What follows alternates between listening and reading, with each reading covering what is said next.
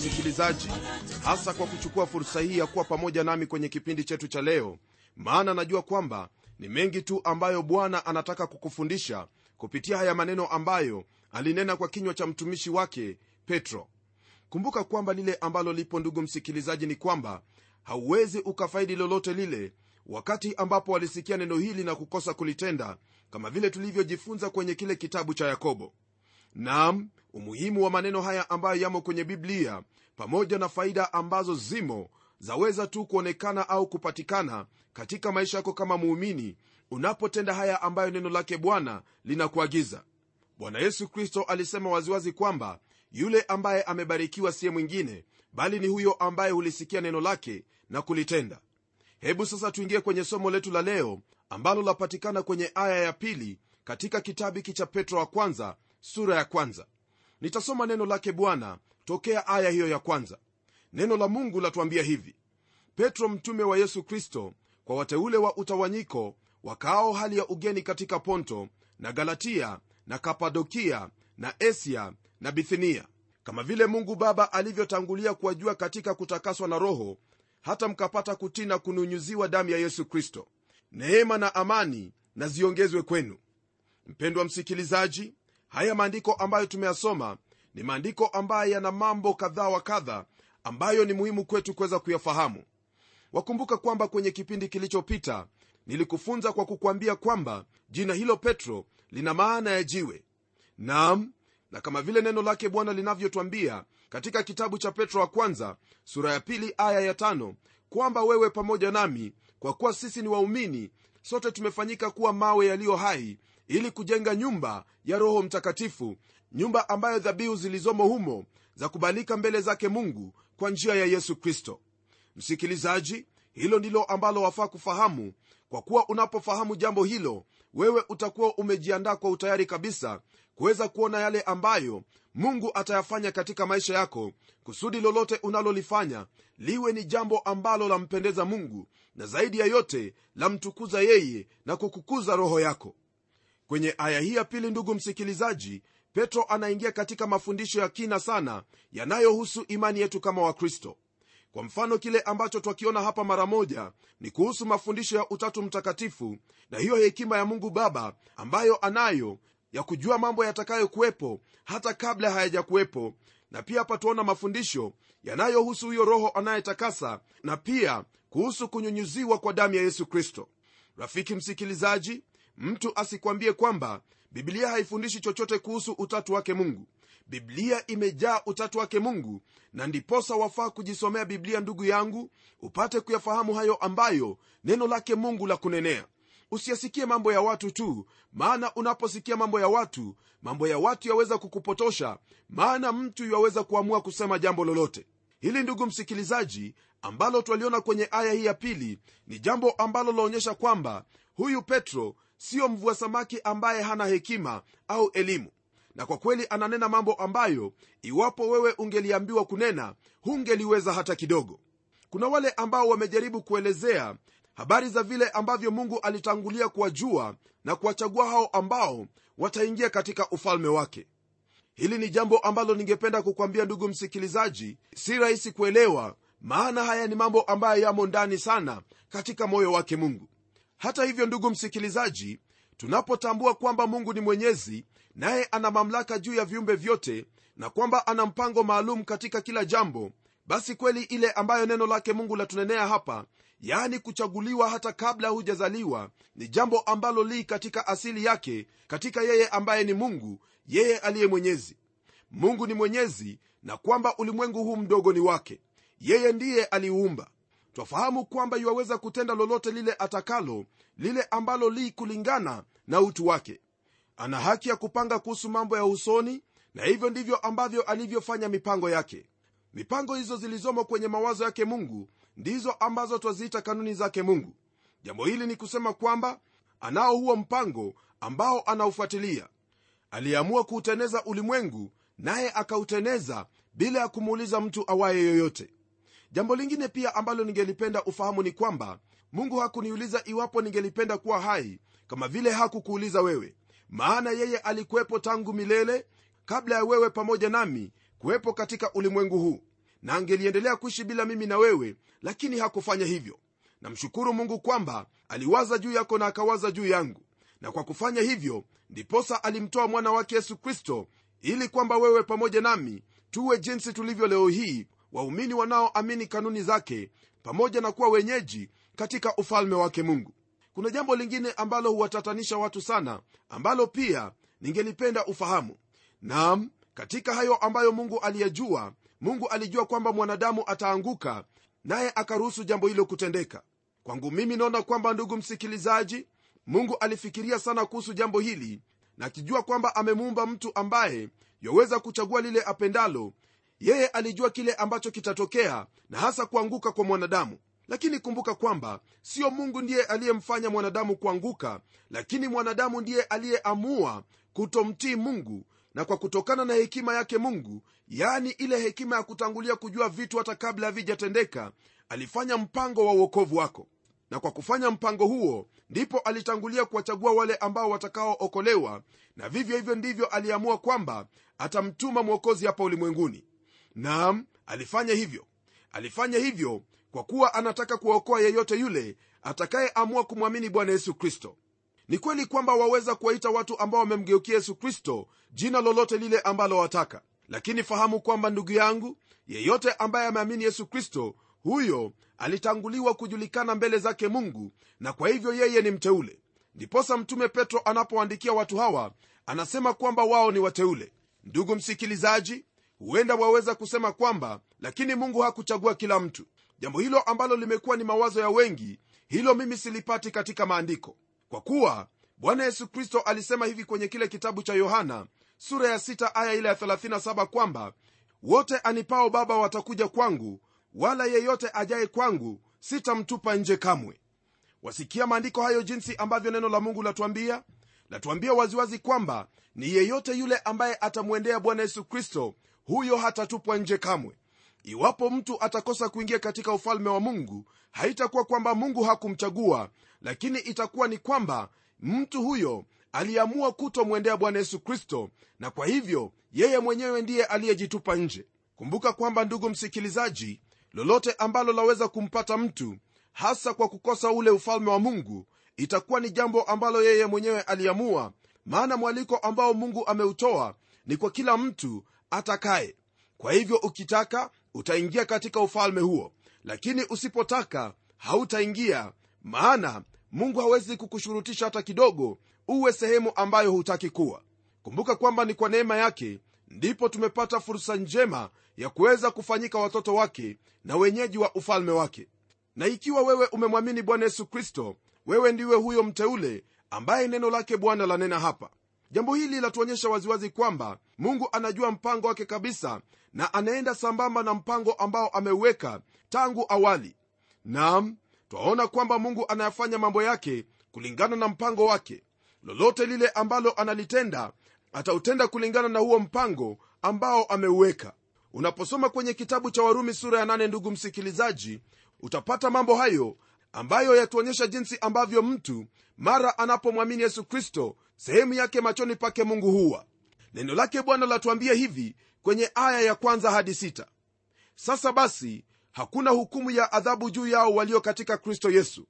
Kwa sababu sheria ya roho wa uzima ule ulio katika kristo yesu imeniacha huru mbali na sheria ya dhambi na mauti. Maana yale yasiyowezekana kwa sheria kwa vile ilivyokuwa dhaifu kwa sababu ya mwili mungu kwa kumtuma mwanawe mwenyewe katika mfano wa mwili ulio wa dhambi na kwa sababu ya dhambi aliihukumu dhambi katika mwili ili maagizo ya torati yatimizwe ndani yetu sisi tusiyoenenda kwa kufuata mambo ya mwili bali mambo ya roho. Kwa maana wale waufuatao mwili huyafikiri mambo ya mwili bali wale wafuatao roho huyafikiri mambo ya roho. Kwa kuwa nia ya mwili ni mauti bali nia ya roho ni uzima na amani. Ndugu msikilizaji kumbuka kwamba sehemu hii yanena kuhusu wale ambao wamemwamini yesu kristo na kusamehewa dhambi zao. Hukumu haipo tena juu yao bali wao wamekuwa huru kulingana na sheria ya roho wa uzima ule ulio katika kristo. Isitoshe kwenye aya ya15 na kuendelea neno lake mungu liendelea kutwambia jinsi ambavyo watu hawa wamebadilika. Neno lasema hivi kwa kuwa hamkupokea tena roho ya utumwa iletayo hofu bali mlipokea roho ya kufanywa wana ambayo kwa hiyo twalia aba yani baba roho mwenyewe hushuhudia pamoja na roho zetu ya kuwa sisi tu watoto wa mungu na kama tu watoto basi tu warithi warithi wa mungu warithio pamoja na kristo. Nam tukiteswa pamoja naye ili tupate na kutukuzwa pamoja naye. Maandiko hayo ambayo tumeyasoma kwenye kitabu hiki cha warumi ni maandiko ambayo yanatuonyesha au kutueleza jinsi ambavyo hali yetu ilivyobadilika mara tu tulipomwamini bwana yesu kristo. Lingine pia ambalo tunalo hapa ndugu yangu ambalo hasa lanena kuhusu kuteuliwa li katika aya hiyo ya 29 ambalo hasa latupa kusudi ambalo mungu analo kwa ajili yetu. Neno lake bwana lasema hivi kwenye sehemu hii. Maana wale aliowajua tangu asili aliwachagua tangu asili wafananishwe na mfano wa mwana wake ili yeye awe mzaliwa wa kwanza miongoni mwa ndugu wengi. Na wale aliowachagua tangu asili hao akawaita na wale aliowaita hao akawahesabia haki na wale aliowahesabia haki hao akawatukuza. Kwa mujibu wa maandiko hayo tuaona kwamba ndugu yangu mungu anafahamu kile ambacho anachokifanya na kwa hivyo anaenenda kwa mpango wake na wala hawezi akaenenda nje ya mpango wake. Na kama vile tumesoma habari za roho mtakatifu kushuhudia hivyo ndivyo ambavyo mtume petro anavyonena hapa kwamba kabla ya kuumbwa kwa ulimwengu kuna kazi hiyo ambayo ilifanywa na roho mtakatifu yani kazi ya kututakasa. Bwana yesu anapomwokoa mtu awaye yote hamuachi bila msaada wa kiroho wa mambo ambayo yatakuwa yakiendelea katika maisha yake. Roho wake mungu wetu yu kazini katika maisha ya wale wote ambao wamempokea yesu kristo kama mwokozi wao. Roho wake mungu ndugu yangu ndiye wa pekee anayeweza kumrekebisha mwanadamu awaye yote maishani mwake kwa kuwa hakuna sehemu yoyote ile ambapo mwanadamu yuwaweza kurekebika isipokuwa ampokee bwana yesu kristo na kupokea roho hiyo ambayo hutakasa nafsi zetu na kutufanya tuwe jinsi ambavyo mungu anatuhitaji tuwe. Roho wa mungu asipohusika katika kazi hii ya kumsaidia mwanadamu awe katika njia ambayo yahitajika hakuna mawazo yoyote yale hapa ulimwenguni au jambo lolote hapa ulimwenguni ambalo laweza kuyajenga maisha ya mwanadamu au kumbadilisha ili awe jinsi ambavyo anahitajika kuwa. Kwenye aya hii ya pili ndugu msikilizaji kama vile tulivyosoma hapo awali twaona kwamba neno hili la mungu latajia kuhusu damu ya yesu kristo damu ya yesu kristo ni damu ambayo ilimwagika hapa ulimwenguni kwa ajili ya sisi sote wenye dhambi kusudi tunapomwamini huyo aliyemwaga damu hiyo tupate kuokolewa hasa nikiwa na maana ya kuwa mtoto wa mungu. Damu hiyo ndiyo ambayo yatusafisha sisi na kutufanya tuwe safi na kukubalika mbele zake mungu. Hakuna njia nyingine ndugu yangu ambayo waweza kuitumia ili kupokea hili ambalo mungu ametupa yani msamaha wa dhambi zetu. Waweza kujaribu kutenda matendo mema lakini hayawezi kukusaidia lolote lile maana matendo yetu mema hayawezi kuondoa dhambi zako hata kidogo kwa kuwa matendo yetu mema pasipo kumwamini mungu pasipo kuamini mpango wa mungu wa uokovu wetu yani yesu kristo matendo hayo huwa kama vitambaa vilivyooza. Nam na ikiwa wewe hauwezi ukatandika vitambaa vilivyooza mezani kwako basi itakuwaje kwamba uweze kuwasilisha vitu ambavyo ni najisi vitu ambavyo vimeoza mbele zake mungu kwa njia ya matendo haiwezekani hata kidogo.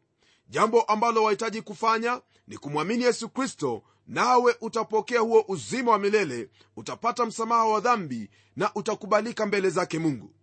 Jambo ambalo ningependa ukumbuke hapa ni kwamba petro alikuwa akiwaandikia wayahudi ambao walikuwa wamemwamini yesu kristo kama bwana na mwokozi wa maisha yao. Hawa walikuwa ni watu ambao walijua agano la kale vizuri kabisa walielewa sana kuhusu mambo hiyo ya kunyunyiza damu. Na hapa ndipo urafiki yangu tungefaa kufahamu kwamba mahubiri ya aina yoyote yale yakiwa hayahusishi damu ya yesu kristo hayo si mahubiri kamili hata kidogo. Ni lazima msalaba uwepo maana pasipo msalaba hamna injili.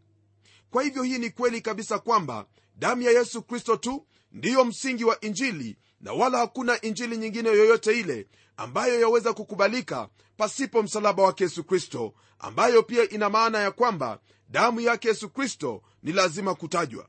Nam kumbuka kwamba yesu kristo tu ndiye ambaye alikufa pale msalabani kwa ajili yako ili uweze kupokea huo uzima uzima wa milele kwa njia hiyo ambayo alidhihirisha upendo wake. Aya hiyo pia ndugu msikilizaji yanena kuhusu neema na amani ambazo zahitajika ziongezwe juu ya hao ambao ni wateule. Amani ndugu yangu neema ndugu msikilizaji kama vile unavyofahamu ni neno ambalo lina maana mbili maana ya kwanza ikiwa ni hicho kibali ambacho huwezi ukakipokea kwa kufanya kazi au kwa kutenda matendo mema ni kibali ambacho mungu amekupa ni kibali hicho ambacho cha kufanya wewe kupokelewa bila ya kutenda neno lolote lile. Maana hii ya kwanza ndiyo maana hasa ya uokovu ambao tumeupokea katika mwana wake yesu kristo. Kumbuka kwamba neno lake bwana latuambia kwamba tumeokolewa kwa neema. Wewe ndugu yangu umeokolewa kwa neema haujaokolewa kwa matendo haujaokolewa kwa kufanya mambo kadha wa kadha bali ni kwa kibali hicho ambacho mungu amekupa wewe ambaye hukuwa unastahili hapo awali. Nam kibali hicho ambacho mungu amekupa kwa njia ya mwana wake yesu kristo ndicho ambacho kimekufanya wewe kupokea uokovu huo.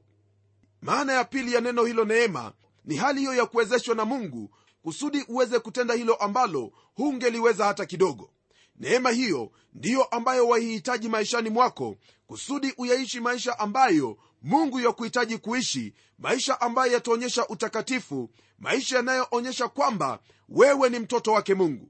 Naamini kwamba maana hii ya pili ndiyo ambayo hasa mtume petro ananena kuhusu. Maana katika hali ambayo watu hao walikuwamo ilikuwa ni hali ngumu kabisa ilikuwa ni hali ya mateso na majonzi na kwa hivyo walihitaji neema hiyo ya mungu neema ya kuwawezesha ili waweze kushinda hayo ambayo yamewakumba wakati ule. Ndugu msikilizaji unapookolewa kwa neema hauhitaji tena neema hiyo ya kukuokoa kusudi uweze kushinda majaribu bali unahitaji neema ya kukuwezesha kushinda majaribu unahitaji nguvu za mungu ambazo zinadhihirishwa kwa neema yake mungu za kushinda hayo majaribu za kushinda kile ambacho kimekukumba wakati ule. Ndiposa neno lake mungu ndugu msikilizaji latuambia kwamba tunapomtegemea bwana yesu kristo kristo atatupa neema ya kuweza kuyashinda hayo yote ambayo yametukumba kwa wakati ule. Kulingana na hili ambalo wajifunza hapa ndugu yangu ni vyema iwapo uu katika hali ngumu yoyote ile kumwangalia mungu kumtazamia mungu maana yeye ameahidi kwamba hatakuacha wala hatakupungukia. Wakati wa majaribu atakuwa pamoja nawe na wakati wowote wa ule ambapo wapitia katika hali ngumu yeye yu pamoja nawe maana yeye ndiye mchungaji mwema mchungaji ambaye hawaachi kondoo zake kuliwa na mbwa mwitu. Mungu yu pamoja nawe jipe moyo simama wima katika neema ambayo mungu amekupa maana yeye ndiye ambaye hutuwezesha kushinda na lingine pia ambalo sitapenda kuliacha nje ndugu yangu ni kwamba vita siyo vyako bali vita ni vyake mungu. Lililopo ni wewe kumtegemea na kumwangalia na hiyo inatosha. Nawe utashinda kama vile hao wapendwa walivyoshinda wakati wao. Pamoja na hili tuona kwamba neno hili la mungu latajia habari za amani. Amani kama vile unavyofahamu ndugu yangu haimo katika maisha ya watu wengi leo hii watu wengi wanatafuta amani kwa njia tofauti. Wanatafuta amani katika vitu walivyo navyo. Wanatafuta amani katika raha na anasa. Lakini mwisho wa yote wamefahamu kwamba amani hawawezi wakaipata. Amani hii ambayo neno lake mungu latunenea hapa ni amani ambayo yatoka kwake mungu.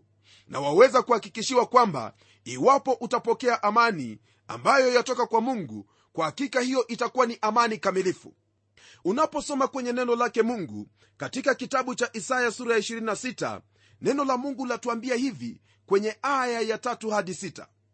Utamlinda yeye ambaye moyo wake umekutegemea katika amani kamilifu kwa kuwa anakutumaini.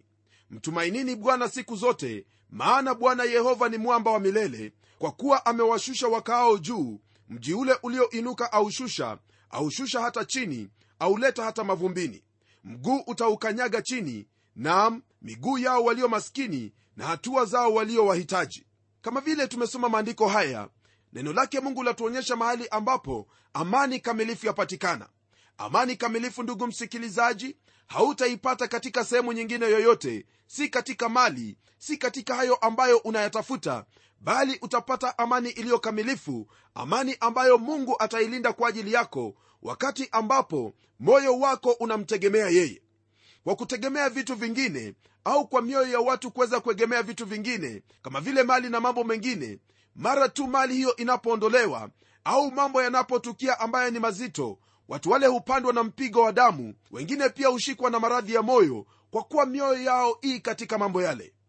Lakini ndugu msikilizaji moyo wako unapomtegemea huyo ambaye ni mfalme wa amani ambaye jina lake ni yesu kristo haijalishi ni mambo yapi ambayo yatakukumba maana katika hali hiyo yote mungu atakuhifadhia amani katika moyo wako amani inayopita fahamu zetu inayopita fahamu za walimwengu nawe utatulia hata katika hali ambayo ni ngumu kabisa.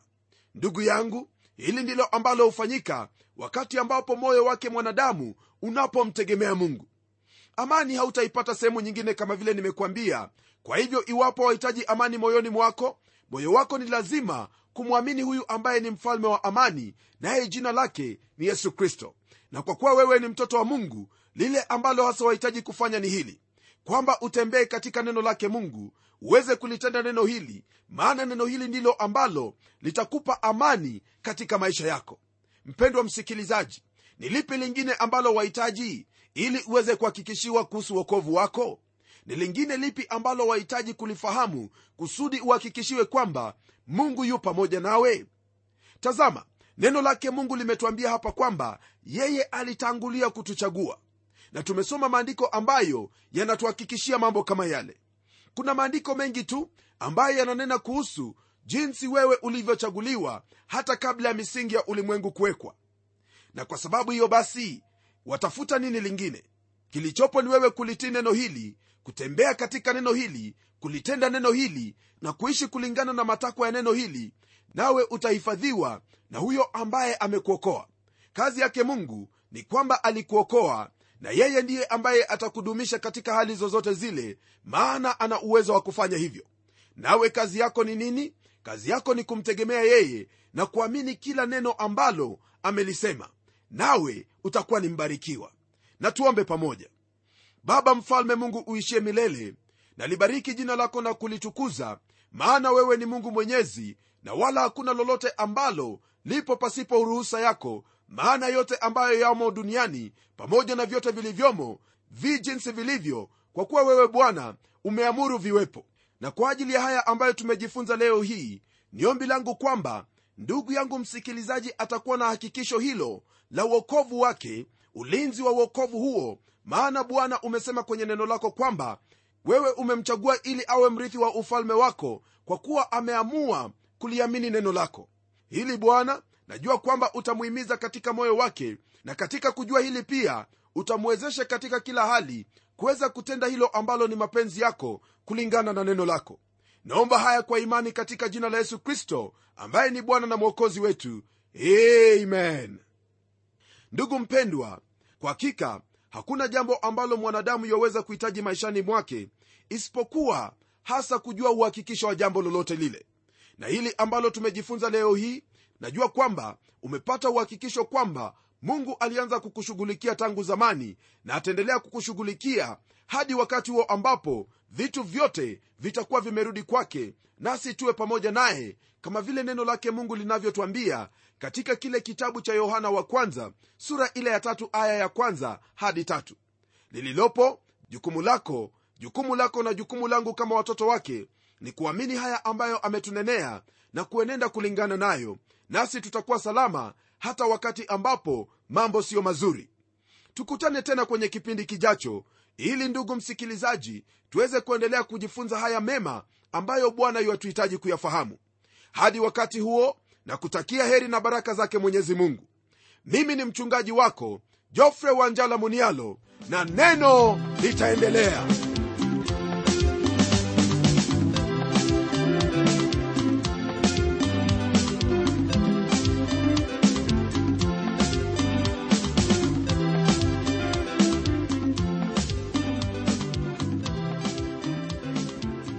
kipindi cha neno kimedhaminiwa na wakristo kama wewe nami kote nchini.